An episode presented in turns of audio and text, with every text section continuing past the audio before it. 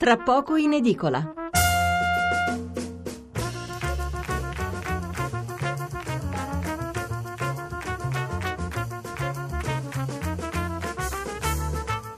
Buonasera Stefano Mensurati e bentornati all'ascolto di Tra poco in edicola, la rassegna stampa notturna di Radio 1. Stessa formula anche per la stagione 2018-2019, lettura dei giornali, approfondimenti con vari ospiti, telefonate e messaggi degli ascoltatori. Unica differenza, il lunedì incominceremo come sempre a mezzanotte e mezza, come stasera per esempio, dopo il GR delle 24, mentre dal martedì al venerdì il nostro orario di inizio sarà le 23.30, quindi non più le 23 ma le 23.30. La chiusura come sempre all'una e mezza. Vi ricordo i nostri contatti 800 050 001 il numero verde per intervenire in diretta e 335 699 2949 il numero per inviarci un sms. Quali sono gli argomenti che troverete in primo piano sui giornali di domani? Innanzitutto la decisione dell'ONU di inviare una squadra di ispettori in Italia per verificare se siamo o no razzisti. Sarà questo, fra l'altro, il tema che approfondiremo fra poco, quindi preparatevi a chiamare, evidentemente ci sono tante cose da dire e sarà interessante capire cosa ne pensate voi all'ascolto.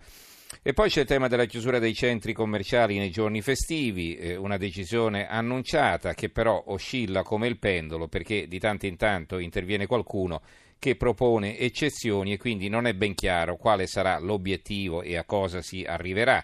Eh, poi ancora troverete titoli sulle autostrade, non soltanto per quanto riguarda il ponte di Genova, e ancora sui fondi che la Lega è stata condannata a ripagare. Secondo Di Battista ora Salvini dovrà restituire tutto fino all'ultimo centesimo e eh, anche se a parlare un leader dei 5 Stelle defilato, è chiaro che eh, quella, questa presa di posizione conta e come nel dibattito politico all'interno della maggioranza. E infatti qualche giornale parla di frizioni molto forti fra i due alleati. Per esempio su questo argomento ci apre il Corriere della Sera e vedo anche Repubblica. E, um, ancora, allora, um, ci sono poi altri titoli, naturalmente altri argomenti, ma li vedremo più tardi, per esempio la decisione del Premier Conte di ritirare la sua candidatura alla cattedra qui a Roma, dopo le polemiche che c'erano state nei giorni scorsi. Ma insomma, incominciamo con la lettura dei giornali sull'indagine avviata dall'ONU eh, per valutare quanto siamo razzisti noi italiani e eh, molti giornali ci aprono e bisogna dire che tranne il manifesto e il dubbio che plaudono all'iniziativa, tutti i commenti degli altri giornali che ho sul tavolo sono molto critici o quantomeno perplessi. Allora vediamo. La stampa apre così: razzismo, gli ispettori ONU in Italia, Salvini, due punti, vi i fondi. Quotidiano nazionale, giorno nazione, resto del Carlino eh, è un titolo a una colonna, quindi non danno grande rilevanza alla notizia. Lo schiaffo dell'ONU, Italia razzista, arrivano gli ispettori, l'ira del Viminale. E però eh, c'è l'articolo di fondo, quindi il commento più importante in prima pagina, dedicato proprio a questo tema, intitolato I cattivi maestri ed è firmato da Cesare De Carlo. Cosa dice De Carlo? L'ONU ci accusa di razzismo, c'è da preoccuparsi No, c'è da ridere, non perché l'accusa provenga da Michelle Bachelet, la Boldrini cilena, ma perché l'ONU nel suo insieme ad essere ridicolo. Ecco qualche dato, dei 193 Paesi membri un terzo sono dittature e totalitarismi, per esempio Cina, Cuba, Corea del Nord, un altro terzo sono regimi teocratici, autoritari, finte democrazie, per esempio Iran, Arabia Saudita, Bolivia, un terzo sono considerati liberi o parzialmente liberi, secondo Freedom House, in breve le democrazie vere e proprie non arrivano a 30, ovviamente in Occidente, e sono queste a pagare il conto di un organismo tanto costoso quanto inutile. 5 miliardi e mezzo di dollari all'anno vanno alla burocrazia più imponente e meglio retribuita del mondo, 67 mila dipendenti fra New York, Ginevra, L'Aia e altrove. Al confronto Bruxelles è un modello di efficienza e convenienza. Il giornale L'apertura, manicomio ONU, italiani razzisti e violenti, accogliamo 700.000 migranti ma ci mandano gli ispettori. Comunista e amica di dittatori, ecco chi ci accusa, quindi riferimento a Michelle Bachelet.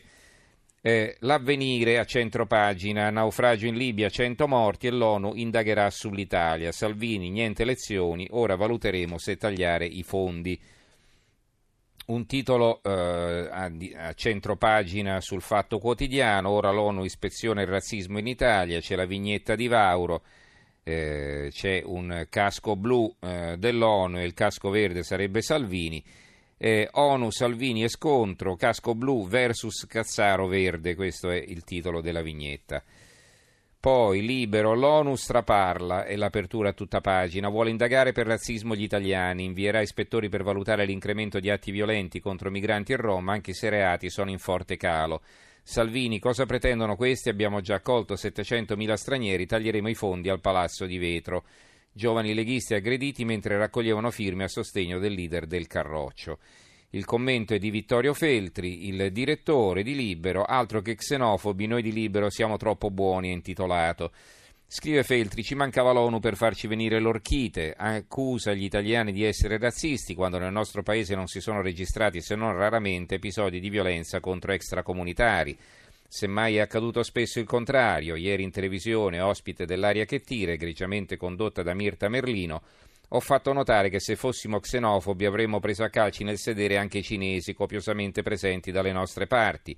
E invece essi vivono tranquilli perché i lavoratori indefessi campano con risorse proprie e non si fanno mantenere dallo Stato.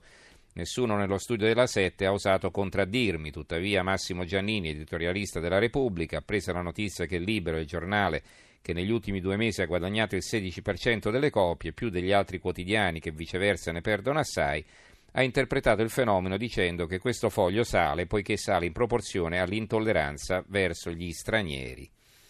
Il manifesto, vi dicevo, il manifesto invece è contento di questa iniziativa dell'ONU, delitto internazionale, il titolo che campeggia su una foto di un campo profughi. Allora, governo giallo-verde nel mirino dell'ONU che annuncia inviamo un team di osservatori per verificare l'aumento dei casi di razzismo. Salvini attacca, non accettiamo lezioni da chi è inutile e costoso e sul razzismo, due punti, nessun allarme, me lo dice la polizia. Servizi alle pagine 3, 2 e 3, il commento, il fondo è di Tommaso De, Di Francesco intitolato Diritti umani, benvenuta Michelle. A un certo punto scrive Di Francesco, non è quella rivoluzione necessaria del ruolo dell'ONU quella che arriva dalle parole del discorso inaugurale di Michel Bachelet L'ex presidente del Cile è diventata proprio all'inizio di agosto alto commissario ONU per i diritti umani. Ma vista la reazione di Matteo Salvini, che praticamente invita le Nazioni Unite a non impicciarsi di come l'Italia tratta migranti africani e rom, sembra proprio un dirompente risveglio. Michel Bachelet, infatti, nel suo discorso mondialista, dopo aver informato sulla commissione d'inchiesta che istituirà sui crimini commessi in Myanmar contro i Rohingya, dalla pulizia etnica ai massacri, grazie anche ai silenzi della Nobel per la pace Aung San Suu Kyi, ha annunciato due provvedimenti della sua gestione che richiamano il ruolo del governo italiano. Per prima cosa l'invio di osservatori in Austria e in Italia. Ecco, c'è anche questo dettaglio, lo riferisce il manifesto, l'inchiesta riguarderà anche l'Austria. Il dubbio, ONU allarme lazzismo, Italia sotto osservazione.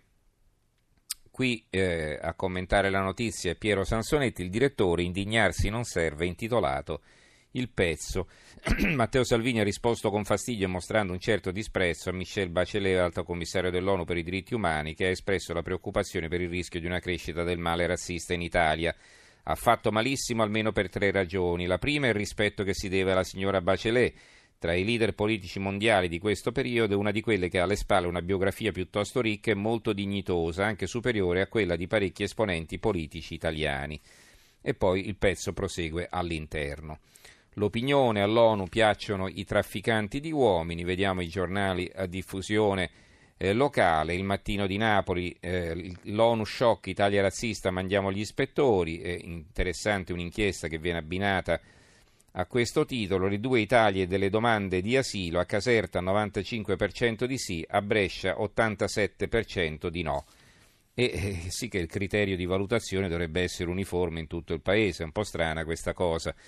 Il tempo, l'apertura, i caschi blu dell'ONG, Nazioni Unite contro Salvini, il commissario dei diritti umani Italia razzista, la replica del ministro, quante bugie, adesso gli tagliamo tutti i finanziamenti, stupri in Africa, tangenti e ruberie, ecco i crimini del Palazzo di Vetro, c'è un'inchiesta del tempo.